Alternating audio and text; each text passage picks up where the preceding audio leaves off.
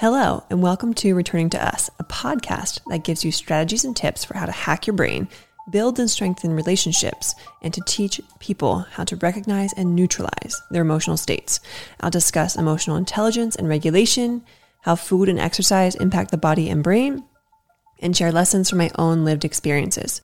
I'm Lauren Spiegelmeier, the founder of the Behavior Hub, which is an organization that works to reduce the stressors of raising and educating children through a brain and biology based lens. In these episodes, I'll share stories and strategies from my own life, work, and research, answer listener questions, and wrap it up with a try it at home tip. Decades worth of information in just minutes. You ready?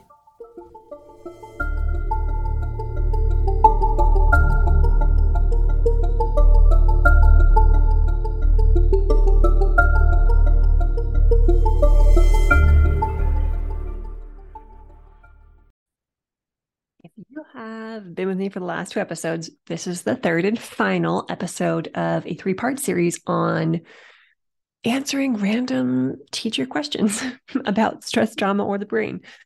And I'm always so pleased and impressed by some of these questions. I'm like, ooh, do I have answers for these? and they are also just my own thoughts, mostly based on research. Um, but uh, again, just open thoughts. So you can take it or leave it or choose to do the research yourself. So let's jump right in because there are like five or six questions I want to answer today. So, how do we ask students about traumatic events in their lives to gain knowledge and show we care without being invasive or upsetting them? This is a tricky question. Starting off strong.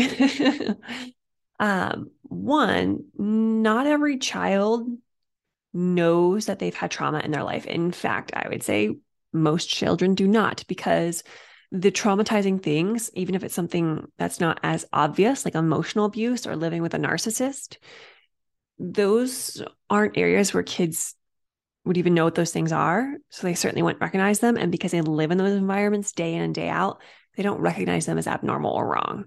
So, real hard to ask kids about trauma because they don't even necessarily know that they, have experienced trauma or they don't even really maybe believe that what they have experienced is traumatic. So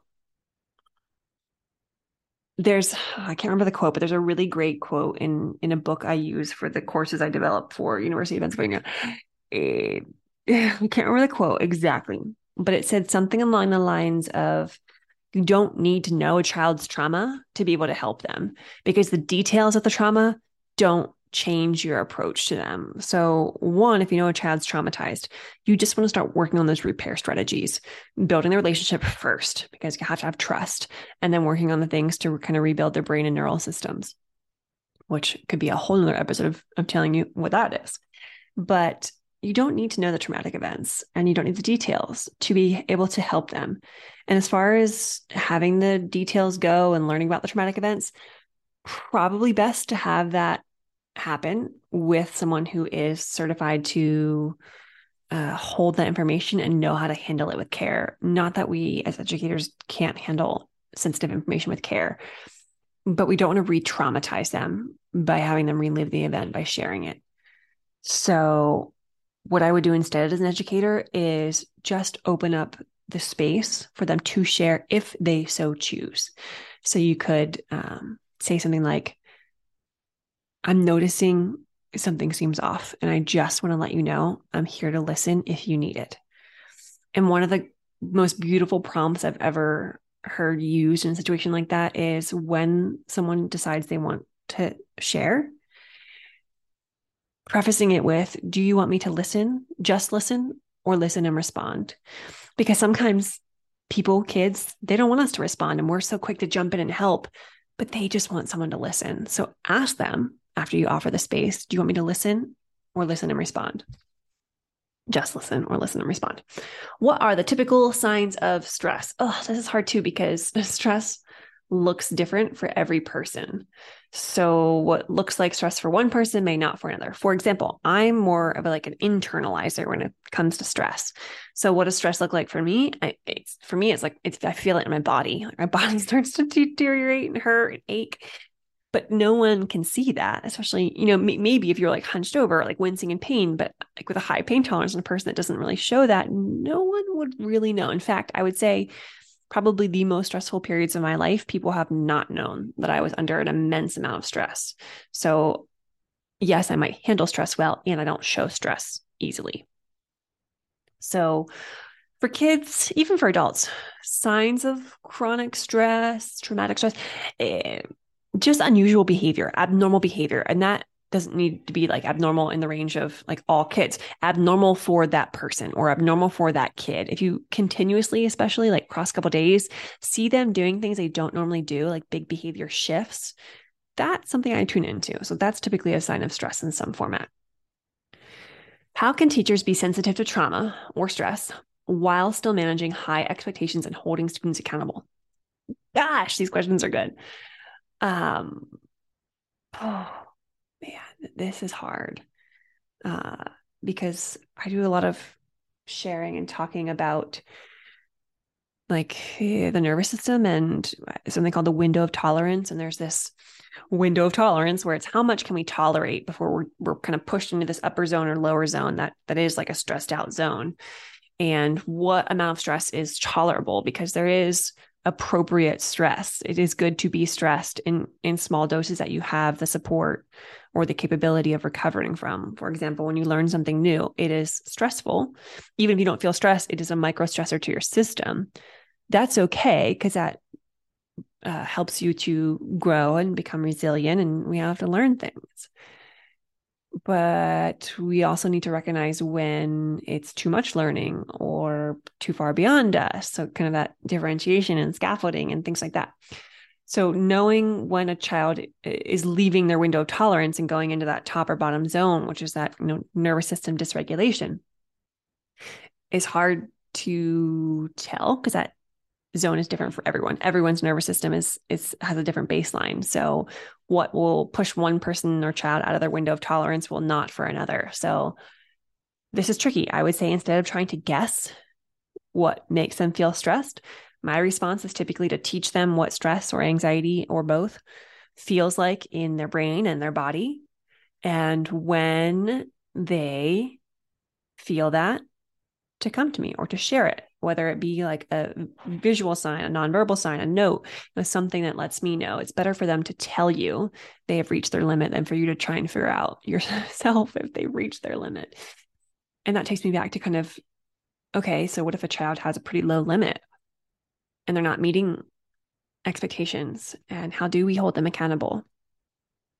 It's hard because we have expectations too as a teacher, and our job in a lot of ways rely is we're relied on to pass standardized testing scores and uh, some people's salaries are independent on that. So it looks like we're not being a good teacher if our students aren't meeting our expectations or uh, being held accountable. So it's a little bit of a gray fuzzy area and a really tricky one. Um my idea would be to again teach them what stress and anxiety feels like in the body, give them the space to share when that's happening, and also give them the resources to move beyond it. So, this can be modeling it yourself, this can be teaching it in small doses, but what gets them to next level? We want micro doses of things that help them get closer to the expectations. So, how can we um, support them to at least get closer? Would be my my um, advice and including them in the discussion of that because they often have answers to some of these things and they probably have pretty high standards for themselves if we include them in that conversation. How do we identify students who are stressed but do not have an obvious indicator of it? That, that is me. and this is hard. Uh, when I do trauma trainings, I always tell people to kind of tune into the quiet students too, because we tend to tune into the loud, aggressive ones, but the quiet ones really can fly under the radar and uh, be hurting even more. So again, look for students who are like socially disconnected, who not shy, but like another level of like just not even desiring or showing interest in interacting with peers. Kids that are not speaking, not socially engaging, not um, very expressive of feeling, very emotional, like uh, what's the word? Um, gosh, I can't think of the word. Uh, like I want to say sappy, but sappy is not the right word, and not sobby either because I'm not even sure that sobby is a word. but like teary in um, but not like outward cry scream.